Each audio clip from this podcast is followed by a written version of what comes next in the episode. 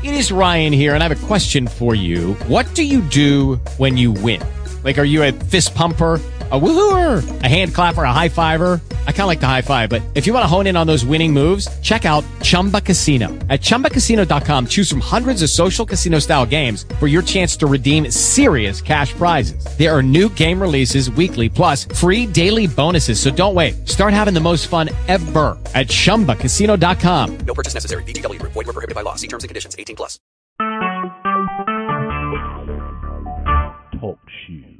Recorded live.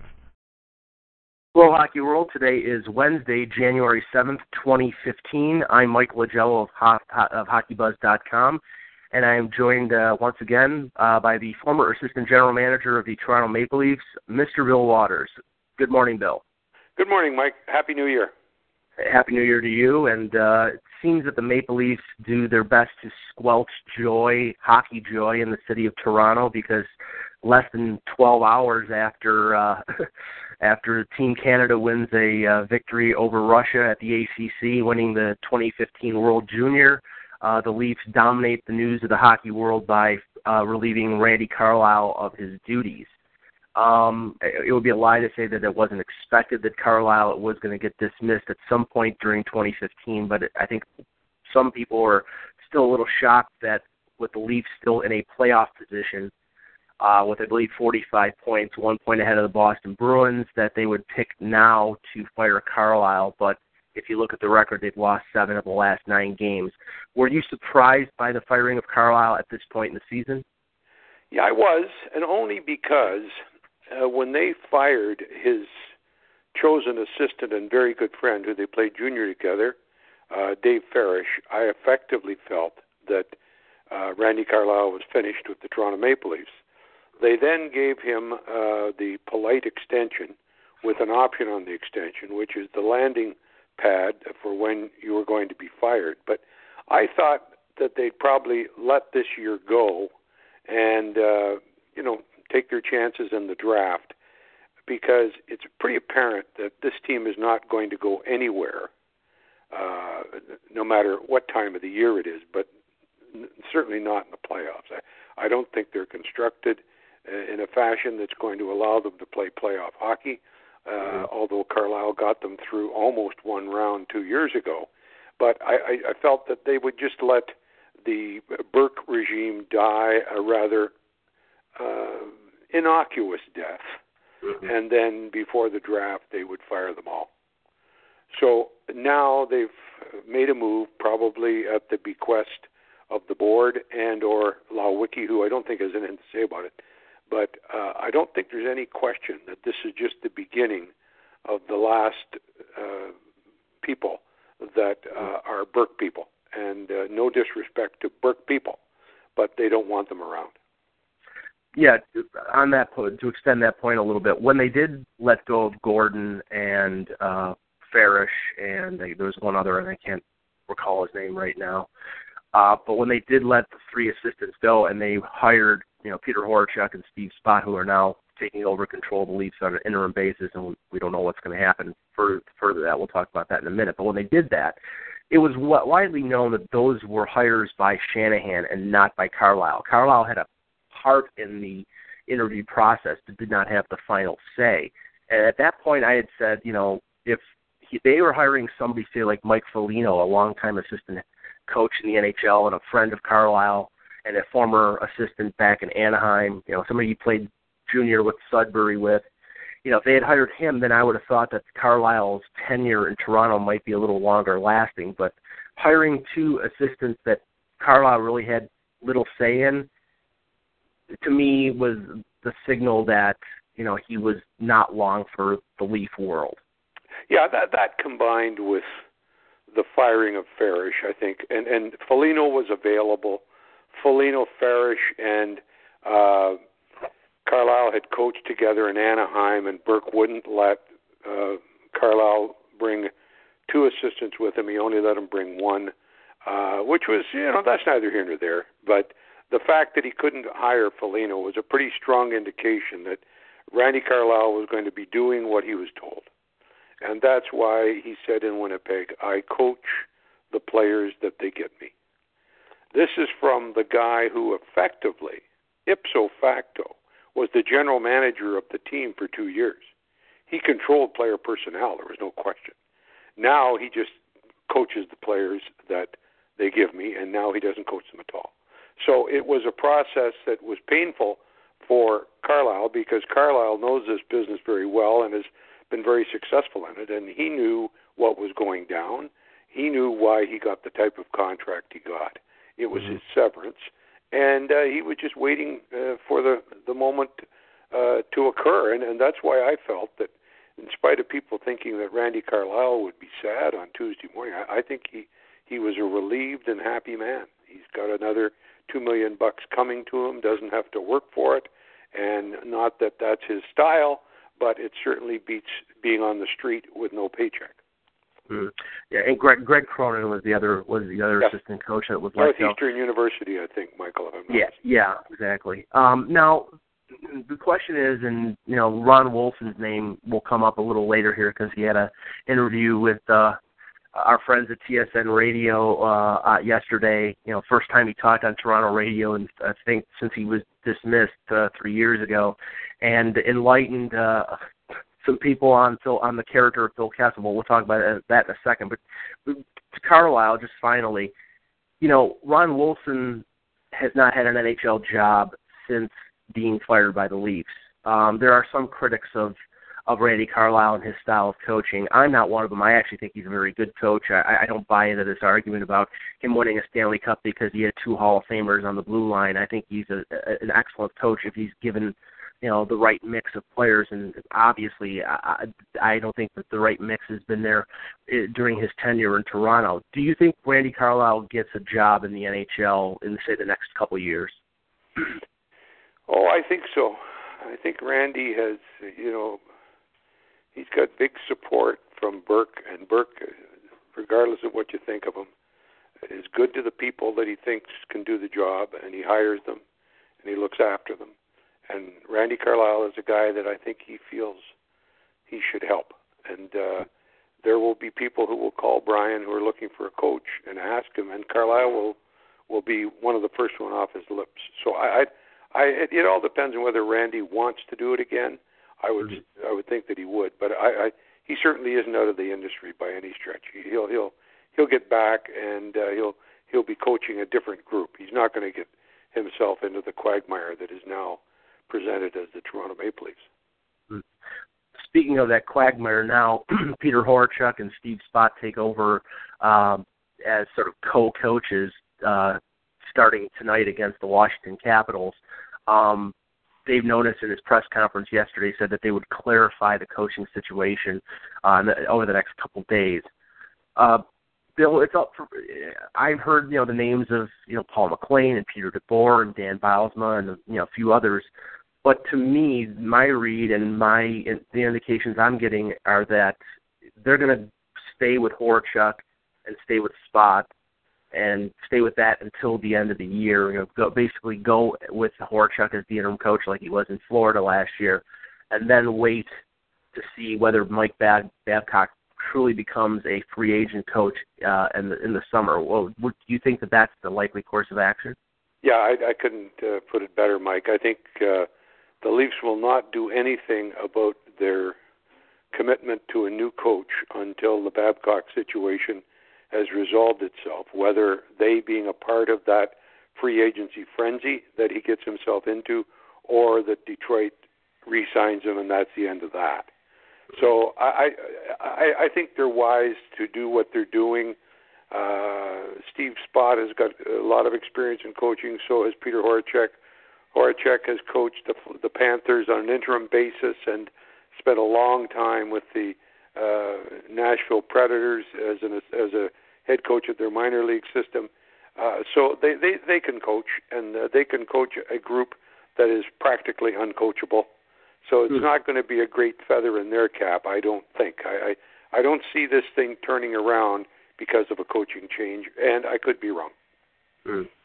Yeah. Um, now, moving forward, and let's let's uh, let's let's take the assumption that Babcock, you know, uses the Leafs as a bargaining chip to to extract a little extra money out of uh, uh, out of Kenny Holland and out of Mike Ilitch, and stays in Detroit, which I think is the likely case. But you know, if a job like a Pittsburgh opens up, or if you know, if he's challenged by you know the possibility of going to Toronto and and making and trying to straighten out this mess. You know, you never know. You can't say it's an impossibility. But let's just say, for the argument's sake, he stays in Detroit. Who do you believe of the candidates that are out there and that might be out there? I mean, I've heard that Todd McLellan might be fired in San Jose. That even uh, Charlie Jacobs coming in in Boston may you know chop the head off of uh, Claude Julien. Um, you know, who do you think is the likely target if Babcock is not available? Well, I'm a big Peter DeBoer guy. I think Peter DeBoer is an excellent coach. Uh, how he ever got the New Jersey Devils to the Stanley Cup final is something I hope he writes a book about. but uh, the other uh, guy who I think is uh, is, is McLellan. I, I I just don't see them firing him. I see people getting fired above him before he gets mm. fired. I've I've known Todd McLellan since he played for the Saskatoon Blades, and he's a wonderful personality. He's a great coach, and I remember when they had those Bobby Orr, Don Cherry uh, challenges, and uh. McLellan was coaching with with Bobby, and uh, Bobby said to me, he said, Willie, this guy's going to be a great coach. And you know, he doesn't say that about everybody he meets, but he, he really recognized the the, the ability of uh, that uh, Todd McLellan has. I, I would say it'd be a terrible error on their part to fire him uh, without checking above. That would be my first focus. But that's uh, that's uh, neither here nor there. But at the end of the day, uh, Peter DeBoer, Todd McLellan, they're both capable guys who uh, neither one of them should be fired. One already has been. Yeah. Yeah, and uh, I, I agree. And I think McLellan was one of the best coaches in the league. But you know, San Jose with all the disappointments, and you know, it, it's a it's similar uh, similar uh, recipe in Toronto that you know the, the core group of that team hasn't been able to get them uh, further in the playoffs. They're they're good enough to make it, but they they can't get far. And uh, he may take the heat along with Doug Wilson, but uh, you know, it, it seems like Doug Wilson is entrenched there. So I mean, it, it's, yeah, the rumor yeah. is that he's he's entrenched. He has to be, otherwise he would have been gone. Right. Um, but yeah, and the, the the one thing about DeBoer, and then we'll move on, is is that um, you know former Maple Leaf draft pick, uh, former OHL coach, uh, has a you know not that this would be a determining factor, but has a long-standing relationship with Steve Spott, and uh, you know it, you, this may be way down on the list of priorities, but it is the coach that got the most out of one David Clarkson and in in New Jersey, and uh, you know that albatross of a contract and the length of that contract lends itself to a coach that can get the most out of a player and make him uh, someone who can uh, who can help the team. I mean, Clarkson's had his moments this year, but that might be a feather in DeBoer's cap. Uh, you know, when MLS and and Brendan Shanahan make a decision on who the next coach will be. I hope not only because if you're focusing on one of the worst players on the team, trying to revive him, that was a bad deal. Mm-hmm. Uh, it has been proven so over the past year and a half since he's been there, and I would not worry about David Clarkson. I just find a comfortable buyout ceremony and let him go, get him off the mm-hmm. team. Yeah, the, the the problem with that, Bill, is the fact that you look at. I mean, and MLS has made of money, and if it was the pre-cap era, then I, I don't think there would be a problem with them buying out, buying them out, and paying them like four million dollars a year over the next five years, and then I think it goes down to under a million for uh, the next five years. And it's, it's a ten-year hit, but it the cap ramifications of them buying him out. I mean, they don't get any cap relief the next five years if they buy him out. So it's basically like yeah, yeah I'm not, I, and I'm not talking about right. I know what you're saying, Mike. It's yeah. a very difficult one to buy out right now. Yeah. But you just have to put up with them for two or three years, and then when there's two, two, three years left in the deal, get them out of there. It's it's yeah. it's too painful to watch. and you know, you sign a David Winnik. Who's the better hockey player by a country mile? Winnik or Clarkson? Just tell me. It's Winnik, as far as far as I'm concerned. Winnik does more, does it better, and does it with less fanfare. And he's getting a million five, I think. So yeah, that's about what Clarkson was worth. And they paid five. And now they're saying that one team was bidding as much for them. Yeah, it was Edmonton. Edmonton is dysfunction west. Toronto is dysfunction east. That's that's the comparable. And they were both bidding against one another. So really, the base of comparison is there, but you don't like to uh, base your comparables on dysfunction. Now it was it was pretty surprising how quickly yesterday focus swung from Randy Carlyle. You know, the announcement came down about 9:30 in the morning, and by one o'clock, 1:30, the focus was squarely on the shoulders of Phil Kessel. Um, now we're going to talk about the roster here, but Phil Kessel is the is sort of the focus here because he's the highest paid player of the team. You know, he's in the top ten in the NHL in scoring.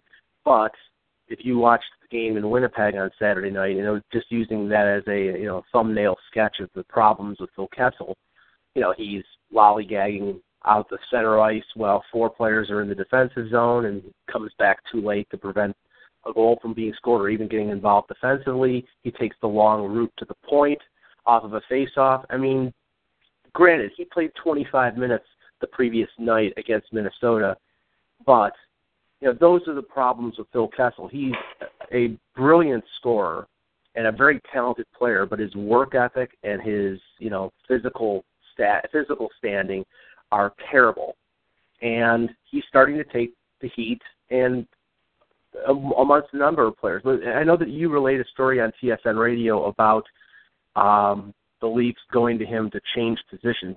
Just relay that story quickly about about Kessel. Yeah, the, the Randy Carlyle and his staff approached Kessel about switching from right wing to left wing for a couple of reasons. One of which was that Tyler Bozak is a right hand centerman, and he passes more easily, more accurately, and more effectively uh, to his left wing. Uh, Kessel's response to that was no. I'm a right winger. So I guess a couple of weeks later, Brendan Shanahan uh, approached the coaching staff just to talk to him. He said, "You know, I'm not, I'm not one to interfere, and he hasn't been, at least to our knowledge. But he said, you know, I played as a right-hand shot in the league, played a lot of left wing, and I found it very comfortable and advantageous on the left side. Have you ever thought of suggesting that to Phil?" And Coach Carlyle said, "Yeah, we did two weeks ago, and he told us no." which is which is a, another nugget in itself. but uh, they suggested that Shanahan try it on him. Well, the answer was no. And the answer is no because I'm a right winger and I don't give a damn what's in the best interest of the Toronto Maple Leafs. It's no. And the third sequel to all that, Mike, is that back in the fall, they were trying to adjust their power play as it came up the ice. And one of the suggestions was Kessel parked uh, on the right wall should cross to the left, drag across, and because everybody's focused on him, it would disrupt the penalty killing uh, very quickly. The answer, of course, was no. I'm a right winger, and that's what they're faced with. I mean, they are they are faced with a guy who, as James Mirtle said in the Globe and Mail, wrote a wonderful piece about the core leadership of the Leafs, Kessel and Phaneuf, and stated that these two guys came to the Leafs because nobody else wanted them. Nobody else wanted them. The Leafs knew what they could do. They were, in, in Kessel's case, an outstanding sc- uh, score, scorer and skater and passer, but attitudinally, work ethic wise, he was he was flawed. Now they also did the same with. Twenty nine teams had a chance to get Phaneuf. Thirty didn't want him.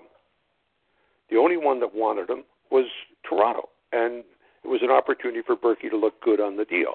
So they make the deal. But Phaneuf came with the same package. There were flaws. None of us are perfect. But these guys were flawed with attitude, bad attitude, not concentrating on what they have to do to defend their goal, and both of them have not changed a bit. They are what Burke got, and they they are paying the price for pretending there's something else. So you you you've got a flaw in leadership and you can't change it because these two guys will not change, and Kessel deserves what he's getting. Well, one reporter yesterday said that there was a you know sizable split in the locker room. That's not tough to imagine. I mean, uh, I'm not in the locker room. You're not in the locker room, so we can only some, only guess at you know what that split is and who that split is between. Um, you know, there were players yesterday that said you know that uh, there had to be an uptick of of the effort and the work ethic of the team. Uh, I can only imagine um, who that was in reference to. But it, you know, I think it's clear that this this core group, and and the most enlightening thing, Bill, was yesterday. Uh, J.S. Giguere on uh, Sportsnet Fan 590 Radio in Toronto comes on uh, in the in the noon hour. You know, a player who played with his team just three years ago, played with Kessel, played with Phaneuf, played with Lupul, played with most of these players, and said this team doesn't want to play two-way hockey, is more interested in playing pond hockey, Mhm. and said that they will never play two-way hockey. And if if that is not an indictment on the core group of this team, you know, to me it alleviates all almost all responsibility on Ron Wilson and almost all responsibility on Randy Carlyle. If you have a group of players that will not do what it takes to play winning hockey in the NHL. Yeah, and and you know, as as much as people may not want to say it, it places the emphasis of incompetence on Burke. Burke acquired them all. Burke put them in position to be paid in, in a minimum of five million each, and uh, this is this is what they got. And uh, the reason they got it, it was all for flash. It was the the Kessel deal was done with uh, with Nashville, and Burke inter- intercepted it. Told the agent to hold out. I'll pay you a million and a half more over four years each year. Another six million bucks if you hold out till I can get Peter Chiarelli to make my deal, which was two first round picks, and that was done. And then in the Phaneuf deal, you know, he was able to get Darryl Sutter because he just kept piling on players who were of little consequence. One is still in Calgary, and that's Matt Stajan. He was a young player that Ron Wilson didn't think a lot of. But the fact remains that those players were not even sought after by other teams. They knew what was going on in Calgary with Phaneuf. They knew what was going on in Boston. Boston had just completed a 116 point season, and they couldn't get rid of Kessel fast enough. I mean, there were red flags all over the place, completely disregarded by Leaf management. And so you don't blame anybody. You can't blame Kessel. You can't blame Phaneuf. They were sought after and very much aggressively sought after by the president and general manager at the time, Brian Burke. And Berkey's done a lot of things right, has had a lot of success, but his acquisitions for Toronto core leadership players was not very indicative of a successful general manager. Now, as you said earlier, um, one of the reasons for the, for the coaching change is maybe to evaluate or see what this core group does with a different voice without Carlyle. I mean, I think it's pretty much a cop out that you know they tuned out Carlyle and you know they're going to play a different brand of hockey and play you know better puck possession and all the all the you know analytics are going to get improved now that Carlyle's gone. I think that this team is going to be what this team has been for the last three years. They're going to give up a lot of shots. They're going to be good for a while. They're going to be bad for a while. You know, as as they have been. But Oh, I, I I think you're absolutely right, Mike. They don't have the wherewithal to defend the slot area in their defensive zone. They just don't want to do what you have to do to be a successful team. You got to you got to be down deep as a centerman. You got to help out in the slot. The defensemen have got to be tough in the slot. They cannot be pussycats. And the Leafs' defense, uh, outside of Polak, are pretty much pussycats. Yeah. And they're big, but they're they're big pussycats. And they they need they need tougher defensemen, and they need bigger center icemen that can go down in the slot and do the work that has to be done, so that guys don't get pot shots from 20 feet.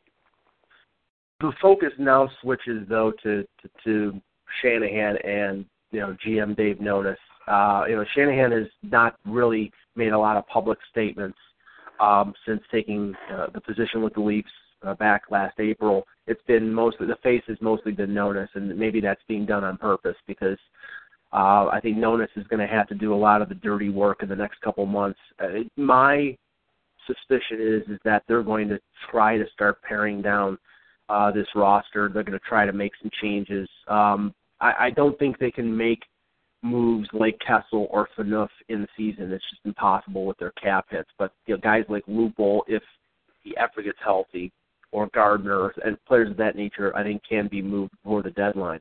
I know that you said on another medium that you think that Phil Kessel and Dion Phaneuf are untradeable. I, I take a little bit of a debate of that, Bill, because I think anybody is tradable. If if if, if Scott Gomez can be traded or Dany Heatley can be traded, I think that Phil Kessel and, and Dion Phaneuf can be traded, even though they have character flaws that we yeah. Well, I time. mean, you used a good example, but I mean, eight years at eight million with a flawed attitude. Good luck. Good luck.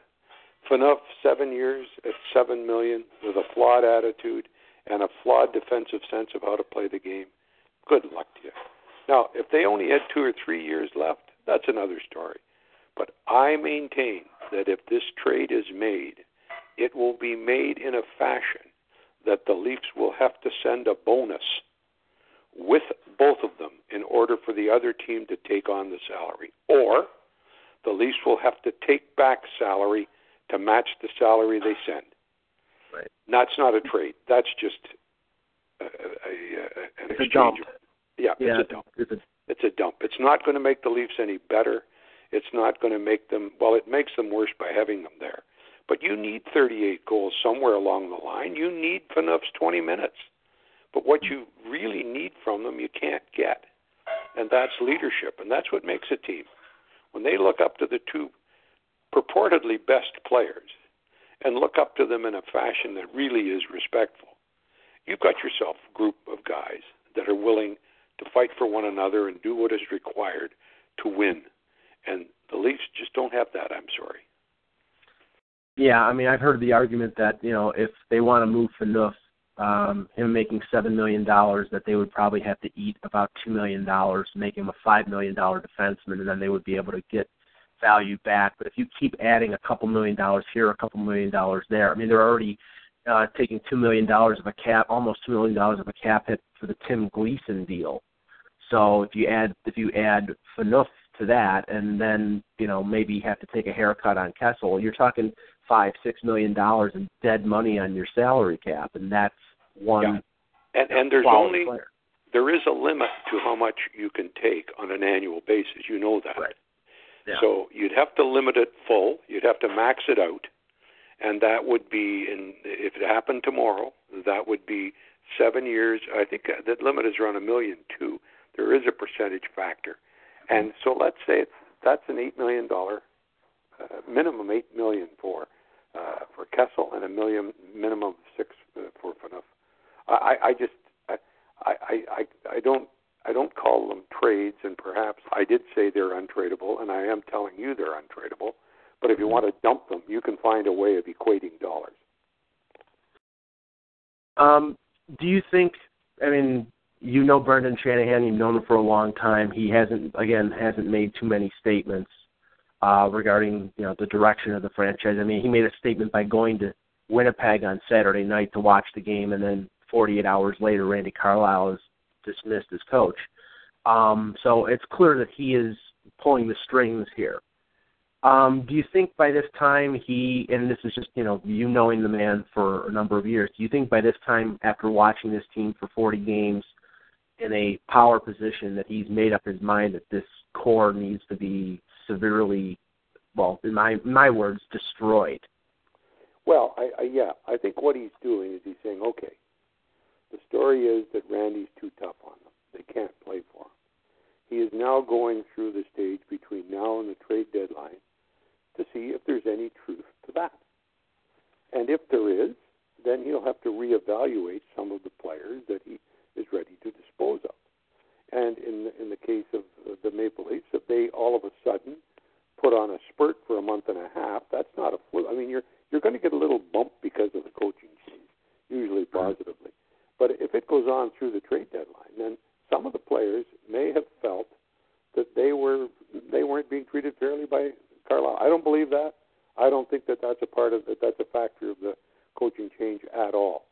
But if Brendan wants to find out what he's got He's got to let them play and play as well as they can without the excuse of Randy Carlyle holding them back.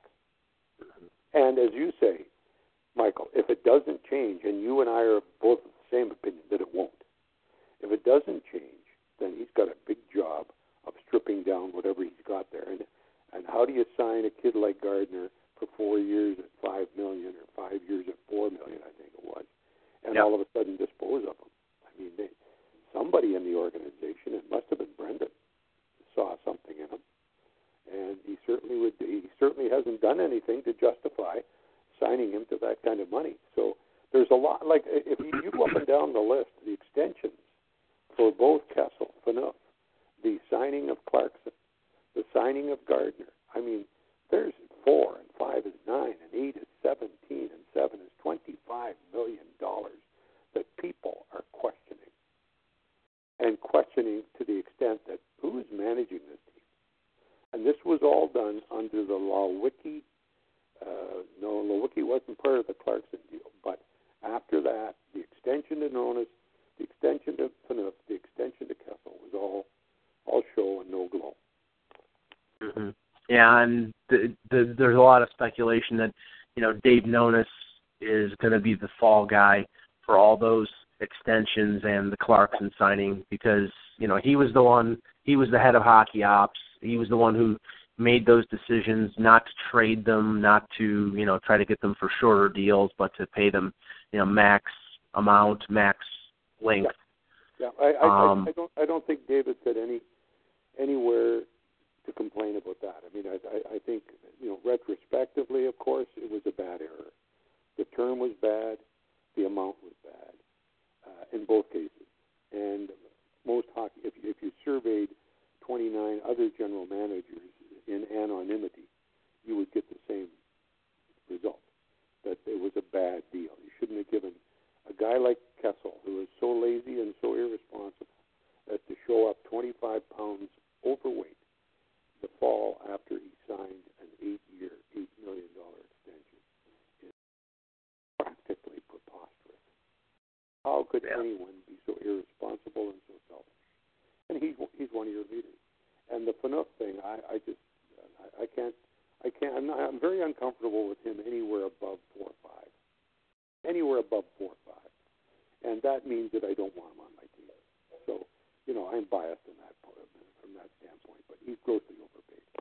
And those are both enough things brought on by Leiweke extending Nonis for five years. yeah And, and so, you know, how, how, why? What have they done? And uh, it's a nice, a good night break for David. But uh, David, I, I don't think he'll be there to conduct 2015 draft. I don't. I just don't think he'll be in Toronto. Yeah, and uh, you know, I think we said on a previous uh, web uh, podcast that uh, Mark Hunter is, uh, you know, probably the heir apparent. But I mean, from what from what I've heard, you know, the the reason that Nonis is still around is because you know him and Shanahan have a rapport. Plus, he has a lot of connections in the league. But you can always find an assistant general manager with uh, connections, and Yep. you know there are there are plenty there are plenty of people out there with connections throughout the league. So if if that's the only reason he's being kept around. I think they can they can. Uh, yeah, and he'll he'll establish his own. And Mark Hunter is there. Don't forget. Yeah. Yeah. Well, Bill, uh, it's going to be probably an exciting couple months leading up to the March second trade deadline because now you know I know that uh, uh, a couple of the hockey insiders have said that pretty much the Leafs have let the league know that everybody on this team is available. So you know you're going to have rumors galore over the next couple months. I don't know how many of them will be realistic, but uh, it's going to be interesting to see whether uh, Brendan Shanahan and Dave Nonis start to remake the uh, the, the face of this franchise uh, before March the second, or if they're going to wait till the summer. But uh, we'll definitely have you on uh, more than a few times between now and then, and uh, I really appreciate you coming on the sh- coming on the show again. Thanks, Bill. Thanks, Mike. My pleasure. I'll talk to you when you need me. Uh, for Bill Watters, this is Michael Agello of HockeyBuzz.com. Thanks for listening, and we'll talk to you again real soon. Hello, it is Ryan, and we could all use an extra bright spot in our day, couldn't we? Just to make up for things like sitting in traffic, doing the dishes, counting your steps, you know, all the mundane stuff. That is why I'm such a big fan of Chumba Casino. Chumba Casino has all your favorite social casino style games that you can play for free anytime, anywhere with daily bonuses. That should brighten your day a little. Actually, a lot. So sign up now at chumbacasino.com. That's chumbacasino.com. No purchase necessary. VGW. Void were prohibited by law. See terms and conditions. 18 plus.